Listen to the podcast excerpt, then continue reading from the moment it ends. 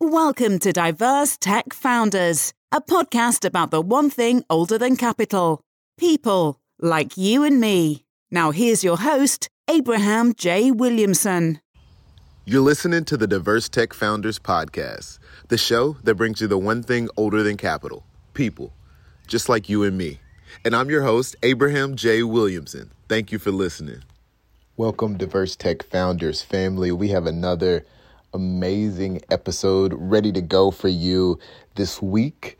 Is there such a thing as fitness tech? If you've ever been in a gym or out at your home and you're wondering if there's something beyond just getting your weight down or getting your weight up, how can you transform your life using fitness? Now, when we sit down with Elijah this week, he's going to break down his previous history in the tech startup scene and his experience in the venture capital arena and some great advice that he received.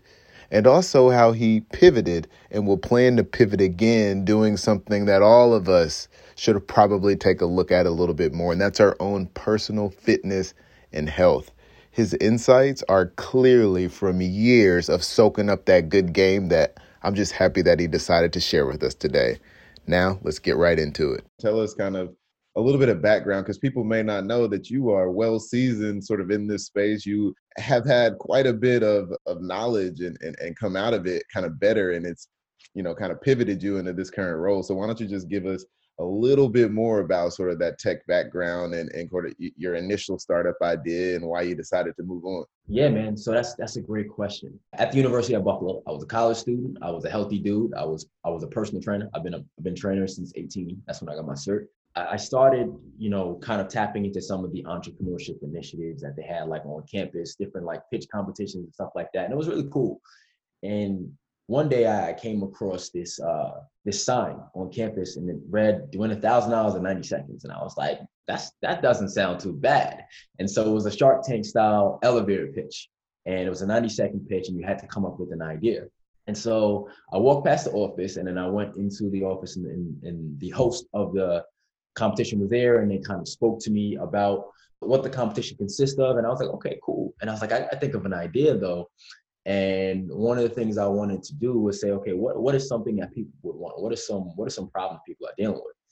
And I realized that as a healthy guy on campus, I was cost efficient and I was very conscious of the foods that I ate. So I never ate my food on campus. Now, granted, I ran a fitness club on campus. I was part of a fraternity. I had class on campus. So I was on campus around like 11 to 15 hours a day. And I noticed this problem of me always having to carry around my lunchbox. And it was a small problem, but it began to be magnified with just the small nuances of my day. Like I would have class on one part of the campus and then have class all the way on a separate campus across town. And I would like forget my lunchbox in that. And it would just create these small little nuances of, of inconveniences in my day. And on top of that, you know, I might see a cute girl or whatever, you know, want to pull up on her. And I got this this big lunchbox in my hand, like it's just cramping my style a little bit. And so I, as I thought about what would I, what could I think about pitching inside this competition, I walked past some vending machines and I said, wow, you know, I really wish there wasn't a vending machine that sold me food, but I wish there was a vending machine where I kind of just pay for a, a, slot to store my food, keep it chilled, keep it cold, and kind of go throughout my day. And so that was the inception of the idea of Cold Space. This is my first tech venture. We were building an on-demand refrigeration vending system for college campuses. So mostly primarily high commuter student uh, population-based universities um, where essentially a student come to school and feel comfortable, you know, bringing a protein shake, bringing a salad, bringing their certain foods from their specific cultures that the school doesn't accommodate via dining, and just be able to have a place to store and have have that ease of mind around eating on campus a day, uh, during throughout the day. And so that was where it started. And so what we were doing was we were building a we were building hardware as well as a software. We were literally building a fridge locker um, and the software to accommodate that and to accommodate the way that our customers or our users, which were the students, wanted to interact with the product like that. And so it was a really, really cool journey. It was my first time. I had no technical background at all. I'm just a dude who just knows how to sell, know how to pitch, but to talk to people. And so I brought my two co-founders on, which were which were my friends at the moment, who were also in a fraternity that I was in. And um, we still didn't have technical backgrounds. We all just had business backgrounds. And we started to kind of go out and learn about how we can develop this idea. And we started out with just the idea and we transitioned into an MVP. And then we transitioned into expanding the team out and we're getting an engineering team, a software dev team. And we really just started building and moving and kind of going through this extremely iterative process of bringing this product to market and learning so much things inside of that process. You know, uh, just so much things. So I guess I can I'll allow you to ask me some of the questions of the things because it's just so many lessons inside of that man. But still brings me value today from product development to just mindset to learning how to create more value, learning how to speak to your customers, all these different things that a lot of times we don't really consider when we start our first businesses if we're not inside of that tech high growth space. And so it was, it was really an amazing journey, man. What ended up happening is we got to a point where we were just really just well underfunded in capital. As you know, you know, so a software startup is is one thing, but when you have a hard tech startup, um, you're looking at a lot, a lot of overhead costs. And so we got to the point where it's not just that we lacked the financial capital, but we also lack the the social capital, and uh, I would also say the mental capital, the ability to have certain skill sets to move forward. And at that moment, we were kind of at a phase in our lives where we were like two and a half years out of undergraduate, and you know, you seem really passionate about this. And at the time, she understood some of the woes that we were going through. Do you see yourself running this startup for the next 10 years? Because I know that based on what you learn, you have this like J curve and it's like five years and you get to market and then all of a sudden like you're a, you know, evaluated at $60 million startup. She's like, but 99% of the times it does not work out like that. And she said, you have to understand that if you want to play this game, it's got to be the long run. And you have to ask yourself, does this align with your vision to be building this for 10 years? At that time, I was really taking my own spiritual journey into purpose. And with that specific startup, it was a great market opportunity. But given the lacking skill sets that we had, as well as where we were at, as well as where I was at inside of my mind, we decided that it was better to just put forth what was going to be next for us in our own in our own entrepreneurial endeavors. So that we kind of had cut it out there, three year run in tech, man. But it was really great. Uh, raised uh, raised more money than I've ever raised before uh, with any venture, and just learned a lot at an extremely rapid pace, man. That's a powerful story. And now that you've whet our appetite with your background and your history, we all want to know now what is the Grind Tribe and from where did this idea come? Um, yeah, man. So the Grind Tribe is a uh, fitness and peak performance community for minority entrepreneurs. And this actually came out of my experience being inside of the startup high growth entrepreneurial space. Because you know I, I was already a health professional. Uh, i was already a fitness trainer. And when i when i got into this space i started to realize immediately that like nobody actually cared about their health. Everybody was all about business and pizza coffee do whatever you got to do to get it done. And i found it pretty problematic for me because i saw i was somebody that valued health but one thing that I realized is that as I personally began to burn out physically and emotionally inside of that startup, I wasn't really awarded the opportunity to make the amount of mistakes that somebody else could coming from a background where they have more financial, social, and mental capital being poured into their business. It's simple. As usually as minority founders in tech, not all the time, but a large majority of the time, we start off with, with a, a lack in a certain set of resources. And so when we don't have that that large amount of resources to give us that cushion room and that acceleration to move forward, the decisions that we make will weigh heavily on our, our businesses and our ventures future a lot a lot more than a person with resources. For example, if you don't have a lot of money and you pivot in the wrong direction and spend a you know a lot of money on on some product dev in the wrong direction and now you're kind of I call it the minority business limbo. It's like we're always kind of in this chase, especially starting up, to like balance like capacity and finances and actually getting the needle moving forward inside of business. And I realized like there's no way I can afford to not be operating at my highest physical and mental capacity like my health like my day-to-day energy is extremely important. My my ability to uh, you know have sound mental health and have a level of clarity and confidence in myself is really important because i just am not awarded the opportunity to make a large amount of mistakes with so much on the line and with so little to start with. And so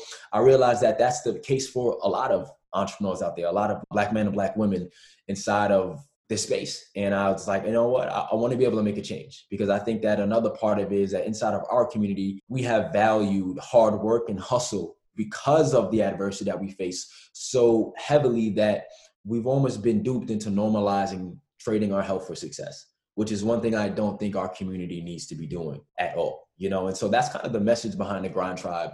Um, I specifically work with businessmen of color and um, really put them through an iterative process inside of getting to not just their fitness goals, but their overall peak performance goals, from you know the energy to their routine to their you know production, you know their producing power, everything that's within alignment of being at that highest physical and mental capacity as an entrepreneur.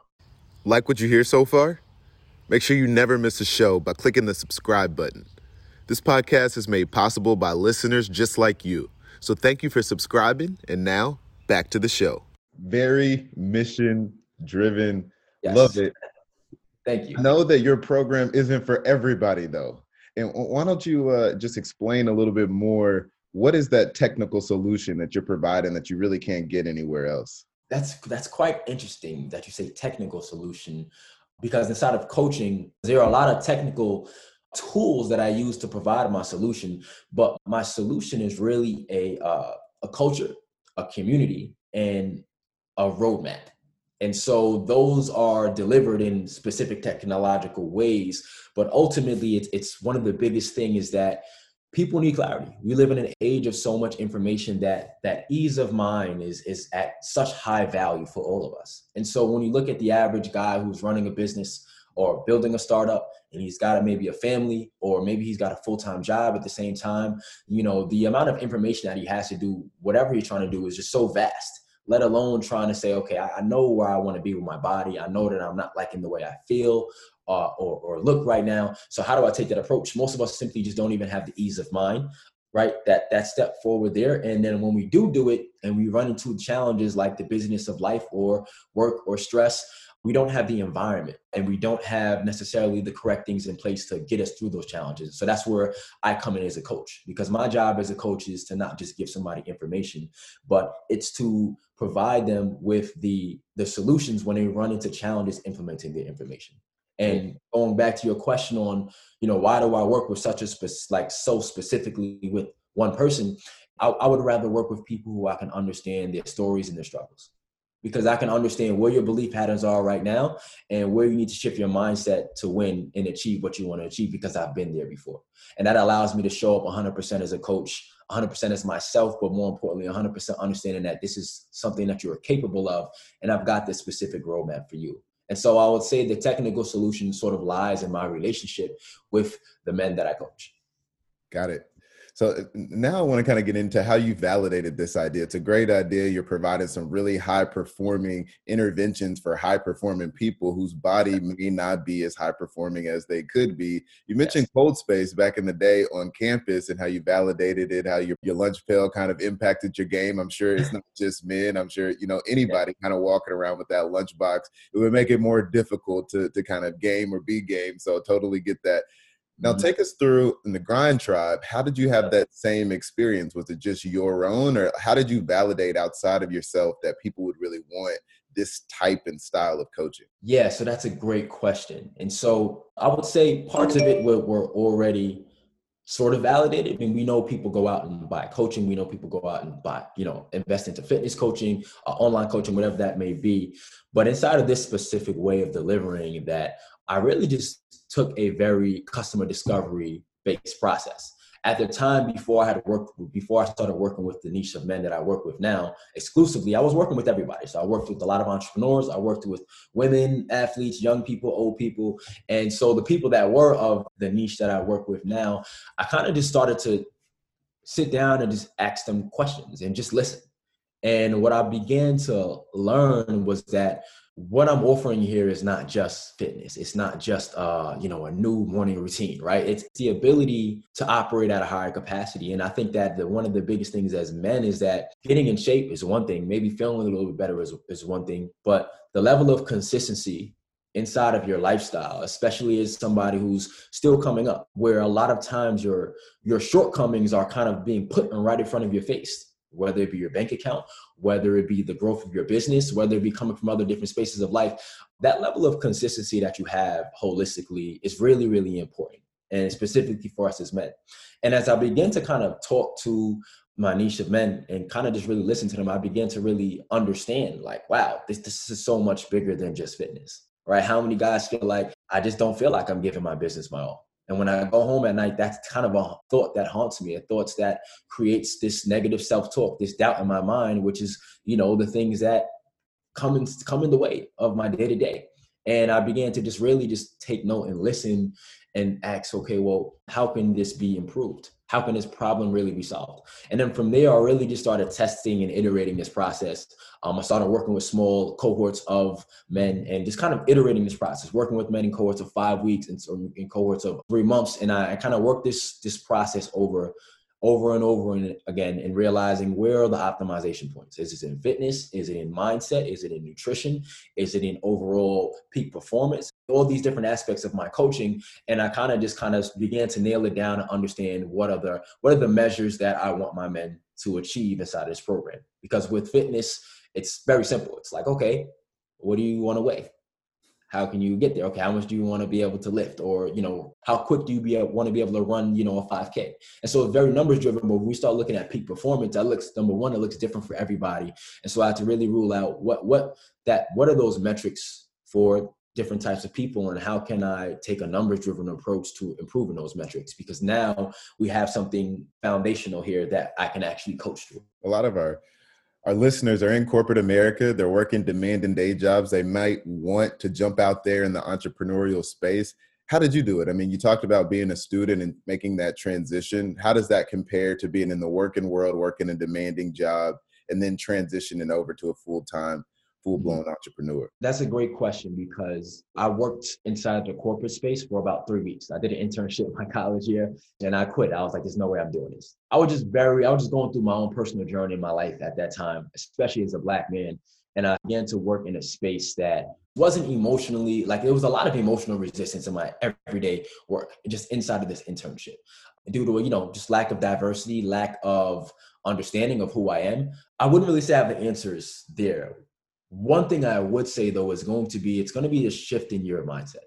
It's going to be the shift in your belief patterns, right? And so I didn't have to shift my belief patterns from a corporate mindset to full-time entrepreneurial business owner mindset, but I did have to go and shift my belief patterns from just like a a college student to an entrepreneur. And so either way, the shifting of the mindset part I would say still stands because inside of working in a, in a corporate space, you know, I know a lot of people that work corporate, and sometimes unless you're you're you're trying to really really get to that next level, there's not a lot of self development inside of that space.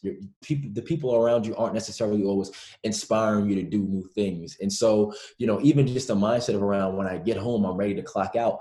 These are certain things that are going to go through your mind, right? That these are attached to your space right now, which is you work and you get a check every you know two weeks or every week or however you get paid.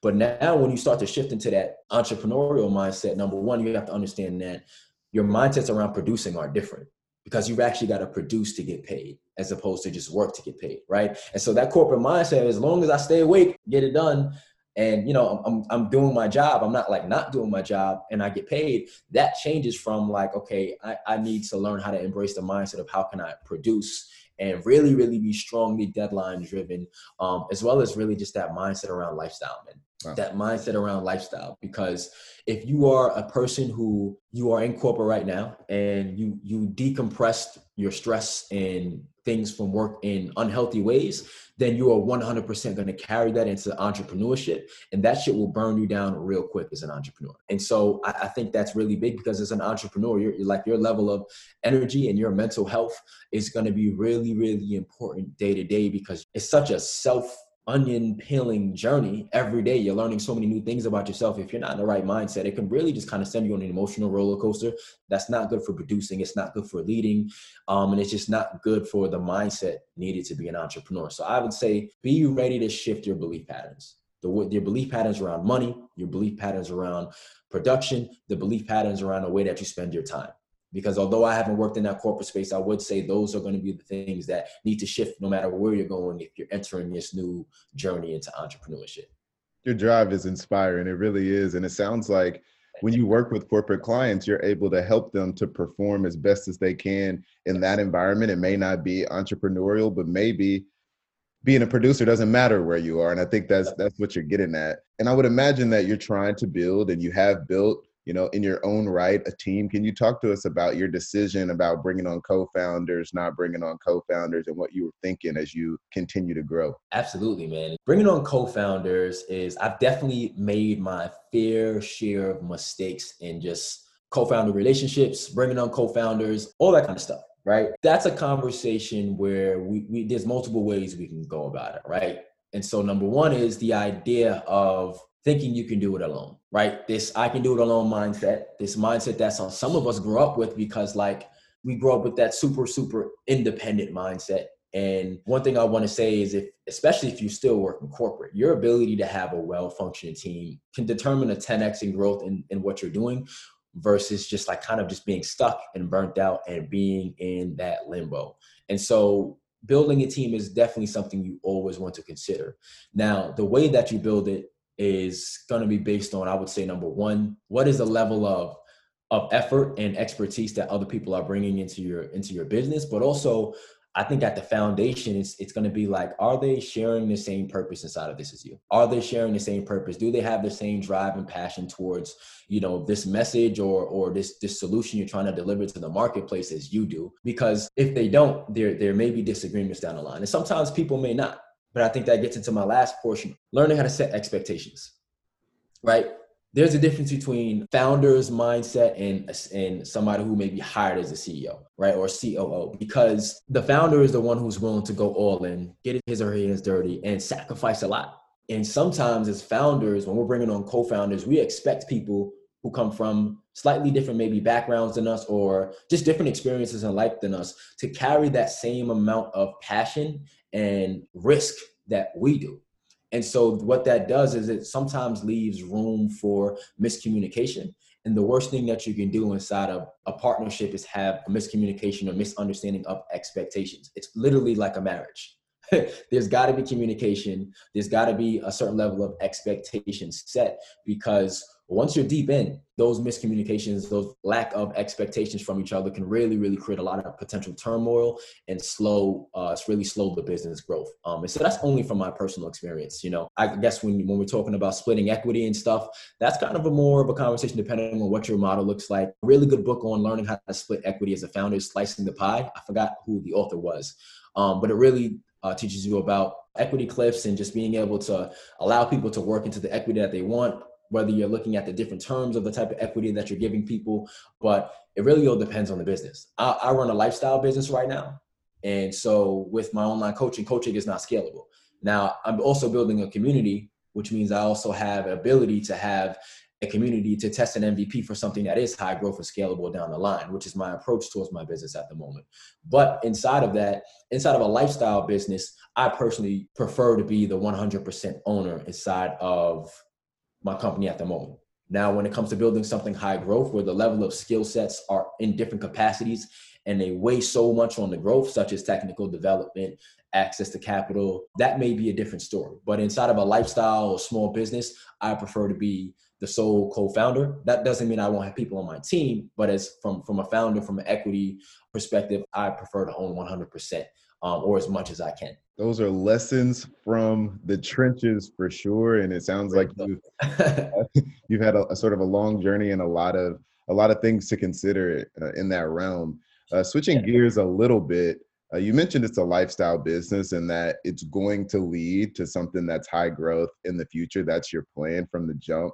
What would you do with the million dollars in funding today? First thing I would do with a million dollars in funding today, uh, first thing that I would do is go to the bank and turn so make sure I can turn that million uh, that one million dollars into five or ten million dollars. So there are there are different ways when we're speaking in in the concept of business credit that if you can you can actually go to a bank with a certain amount of capital and secure yourself more capital. This is something I've learned, you know, in my in my recent understandings of again knowledge on how to acquire more financial capital. But That would be the first thing. I would I would immediately figure out how to turn that one million dollars into about five million dollars of potential cash flow. And then from there, I would take a small portion and invest in myself, right? Because I have this cushion of cash. And now what I need to do is I need to understand what is the mindsets that I need to have to be able to make this money work for me. And this is one thing that a lot of people don't consider. It's like, okay, I would put it into marketing, I would put it into, I would hire this person. But one thing we don't, and it goes back to what I talked about inside of that transferring from corporate to full time entrepreneurship. How will your mindset need to change? What old belief patterns will you need to strip? The way you spend a million dollars right now may not be the person who spends it, may not be the way that a person who can turn a million dollars into a hundred million spends a million dollars. So you got to go out and acquire either those skill sets and you, you got to peel the onion to the next layer of what beliefs do I need to understand about money? Right. And I'll and I'll give you an example. I, I run, I do digital marketing for my business. I do my own digital marketing, right? I grew up in a West Indian household where I was taught to save money very, very well. And so I was I was always a person who valued having just seeing money in my bank account. My grandma used to call it pocket change. Make sure you always have your pocket change, Elijah. Right now, when you go into a space where in digital marketing, you're learning how to turn your business into uh, a system where you can put one dollar in and you want it to come back with a dollar at minimum, right, to break even, or maybe two, three, four, five friends.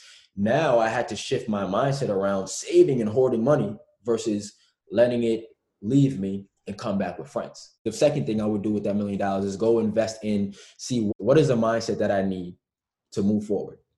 And then from there, it's just applying it to the right places inside of the business, the right places of growth. Who are the right people that I need around me? Who are the right people that I need access to? Um, and what are the metrics, the, the key performance metrics inside of the business that I can put capital into or put capital into their systems to just simply push it forward? That's kind of how I utilize that, that million dollars super powerful. And it, to be honest, I think this is the first time anybody has said one that they would flip it 5x and put it right back sort of into themselves and really try to get a hundred million dollar mindset with that million dollars. I think that is a phenomenal approach and, way of going about thinking about it. You've consistently been dropping gems since we started, both from your previous experience with Cold Space and now with the Grind Tribe, where you're coaching people in high performance. In your own view, what's the most profitable piece of advice that you've gotten since you first started? Kind of, it could either be with Cold Space in that in that moment, or with the Grind Tribes. Wow. Okay. Man, that's uh when your mind is in a state of scarcity, do the opposite of what you're thinking. That's a true mic drop situation. appreciate you sharing that.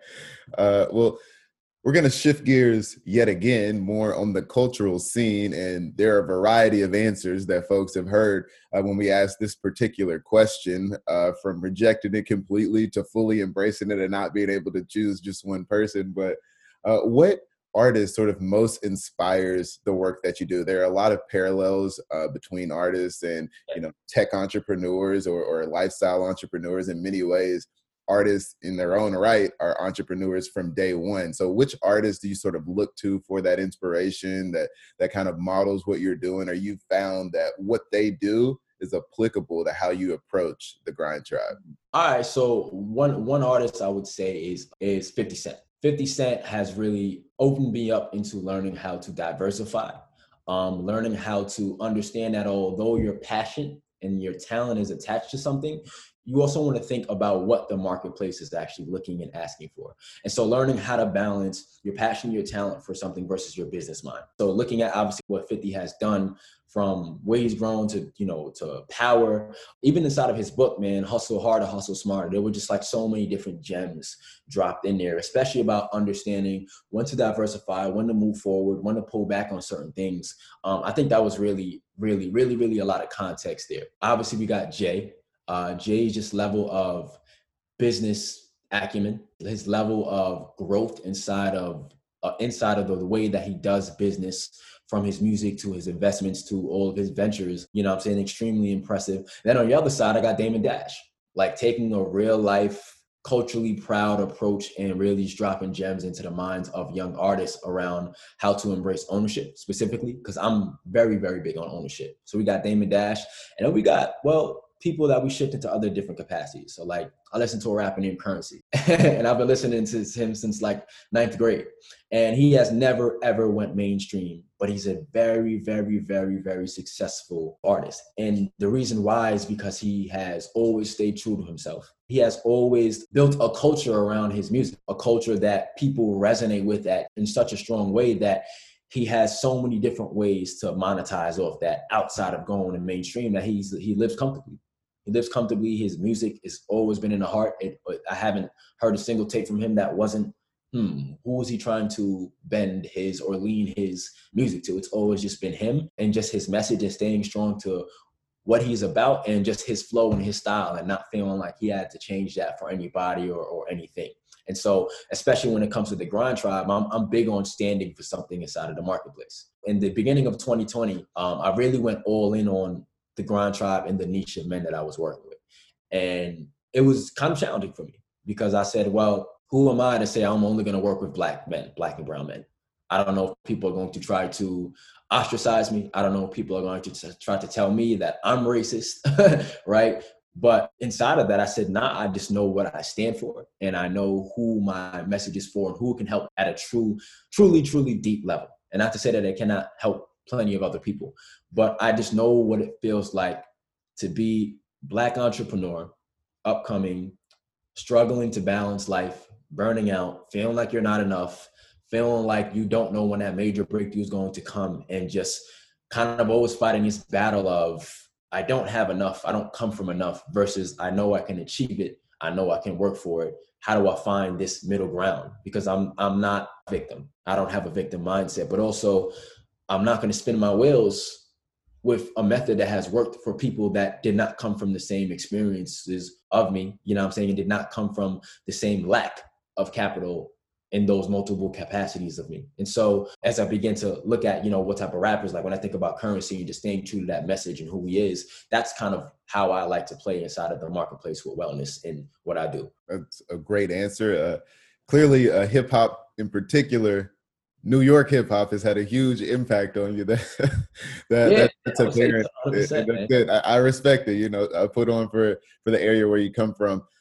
You touched on on this a little bit as well, in in the ways that your background is sort of or the mindset that was offered to you kind of along your journey could have made it a little bit more difficult but how has your background made it easier for you to succeed mm.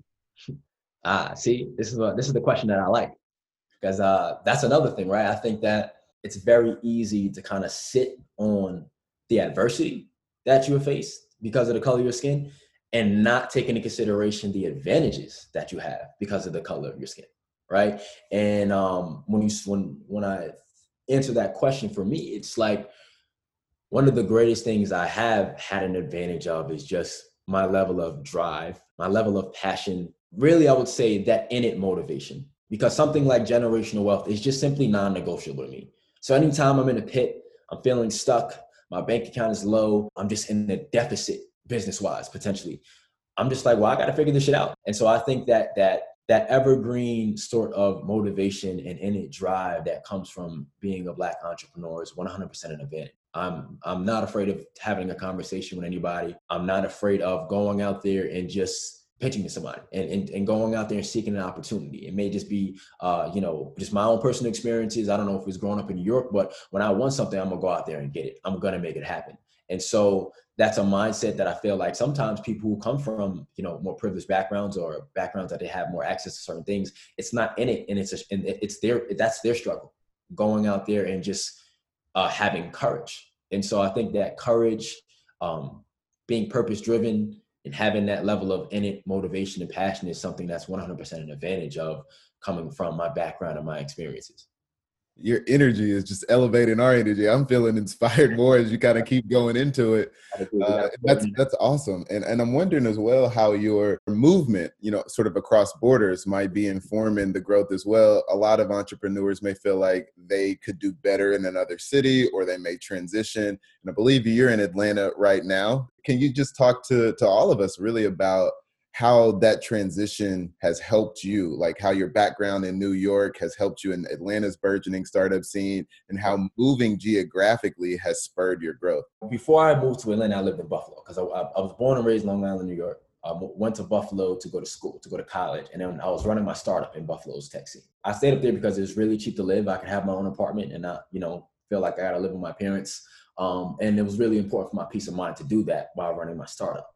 Uh, but what I started realizing there is is it was it was environment for me. I love Buffalo, but Buffalo's small, and I think that for me, especially being from New York, I need to see a lot.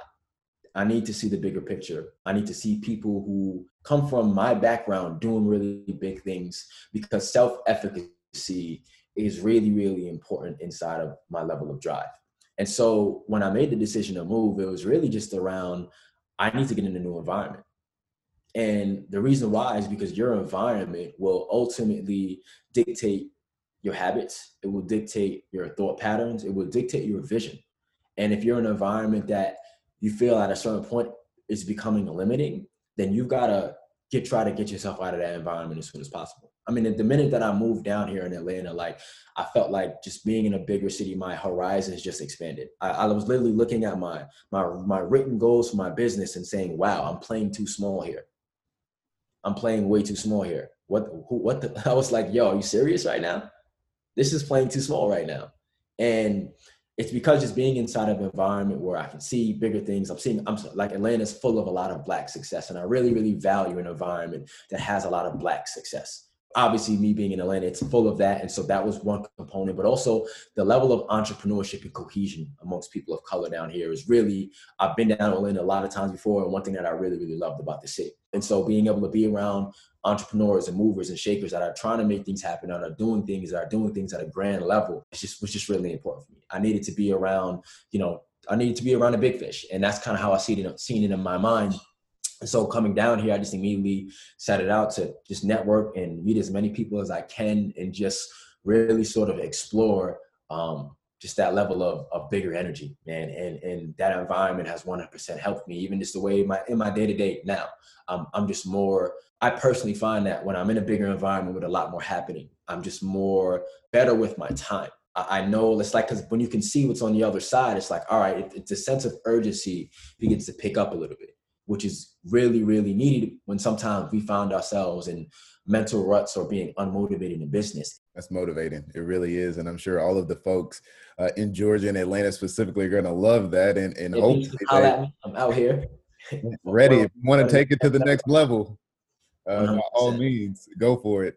Uh, I know that the Grind Tribe you mentioned is is about a lot of different things. Solely is sort of about improving the performance of folks across various channels in ways that that they can really identify with. But if you had to strip everything away, if you took all of the stuff that you've learned and been providing and folks said you only had to keep one thing there was one feature one benefit that you're able to provide if you had to give up everything and kind of start over with this one thing what would it be the fitness transformation so the fitness transformation. So my, my program is geared around peak performance, but the, one of the biggest measurable tracks is the fitness transformation aspect of it because it's so it's, it's so simply numbers driven and it's so tangible.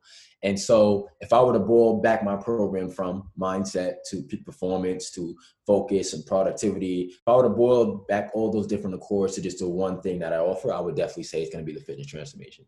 And the reason why is because like what you hear so far?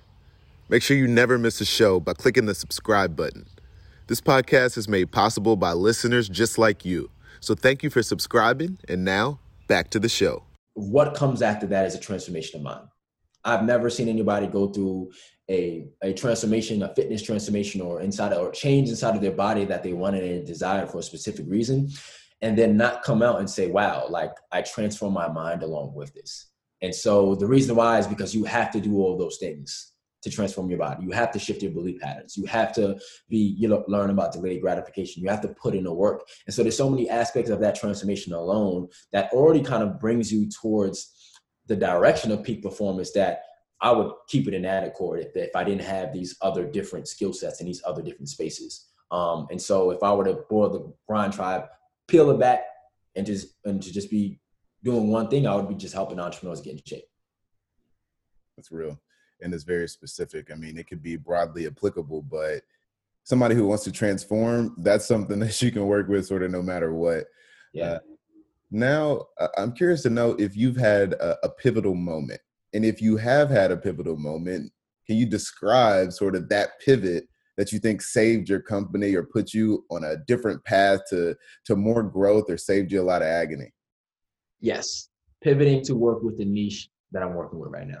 I had been online coaching for a while. I was training with a lot of different people.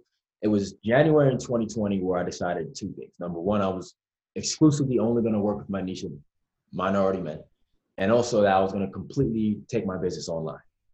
Now, foresight, we live in a, a racially charged environment where the, the, the need for kinship amongst other Black men is really, really important to our mental health. We also don't, you know, we've got gyms opening and closing right now. Being online gives me the opportunity to serve my customers at a highest amount of value without having to worry about that being a hindrance. And the way I can serve them as well as a revenue I can create for myself. And so the biggest thing I would say that allowed me to pivot in that direction was, was when I started to realize that I started looking at the model of online fitness and I started looking at the model which is coaching period. And, and I really realized that, you know, what, what drives people to, to, to move forward and progress is a couple of small things like clarity, programming, but it's also culture and community. And I was working with a marketing coach because online, again, I, I was said, okay, I'm going to go online. I've got to learn how to market. Because this, this, the way that you you know achieve customer acquisition being an in-person training versus online are two totally different ways. And so i said okay cool. I invested in a marketing coach and he to ask me he said elijah who's your niche? And i was like i don't know entrepreneurs. Like I, that's what i can relate to and he's like go deeper though bro like you, you got to realize there's different types of entrepreneurs there's an uh, there's a ceo of a multi-million dollar or fortune 500 company and then there's like a, a 25 year old who's still on the come up and then there's like there's there's men there's women there's entrepreneurs that come from different backgrounds or spaces who can you truly show up to and truly relate to their problems and their pain. So that way, when they bring you those problems and those pains, you can 100% passionately fulfill them and create value.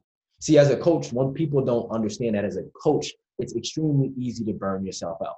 There are a lot of coaches who are depressed because when you work with so many people that sometimes bring you their baggage that you either cannot serve or fulfill or you cannot understand, it brings you down. It brings you down because you know at heart that you can't truly fulfill and serve them and you also it's bringing you down because they're bringing this this negative baggage too because everybody when they're being coached whether it's a business coach a marketing coach a founder coach every the coach's job is to be like okay here's where you're at right now here's what you got to do to get to the next level and i'm going to help coach you mindset wise and give you the roadmap to get there but inside of that all the previous patterns behaviors that we all have with ourselves is going to get in the way and we're going to bring that to our coaches right? I mean, when I first had a marketing coach, dude, I don't, I don't feel comfortable like spending money on marketing on ads every day. It's like, bro, how, how do you expect to get data? How do you expect to move faster? How do you expect to iterate? Start stop stop looking at, at it as spending money on ads versus investing to get data so that way you can move faster, position yourself in the marketplace better and reach the right customers and get in front of the right customers. I said, oh wow. But inside of that, when you're not really working with people who you can truly relate to at heart and you're working with a lot of like a lot of people, it can become draining. And I think that from from a sense of my actual the effectiveness of my fitness program as well as my own mental health, if I wouldn't have done those two things, it, I would have crashed and burned. Wouldn't have been able to create this level of value inside of my program. And I would have just been simply burnt out working with so many different types of people that have so many different types of problems. I hadn't thought about that. I'm going to take your word uh, on that. And ease you into what we call our billion dollar question. Uh, everybody who comes on, we ask this question. It's either billion dollars or billion pounds, uh, euros, depending on where folks are are coming from. Do you want to run a billion dollar company? Why or why not? Wealth to me is freedom, right? And what does freedom mean? Freedom to me is freedom of time.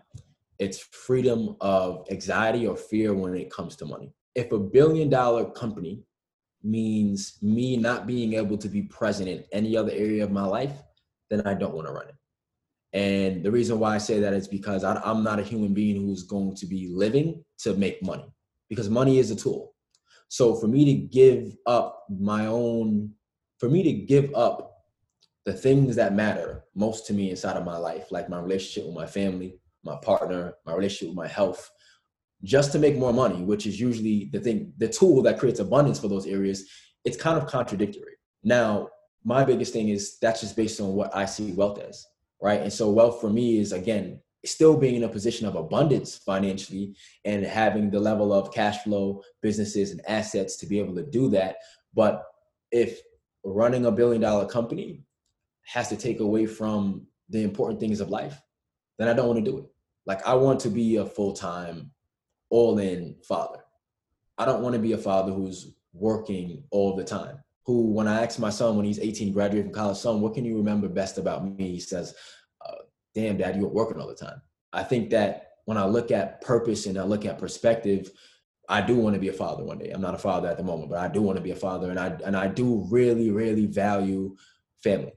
And for me to for me to be able to fulfill my purpose, my deeper purpose as a father and as a leader inside of my family, I need time.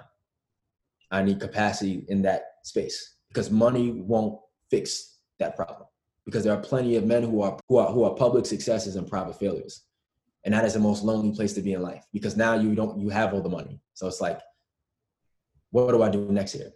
And so if running a billion dollar company puts me in a position to lose connection with the things that i find most valuable to me then i'm not willing to do that. What i am willing to do is make sure that i am financially secure and i have the resources and the opportunity to create financial or to create generational wealth but also have the time to foster my family to learn how to facilitate that generational wealth because that's a conversation that's not being held.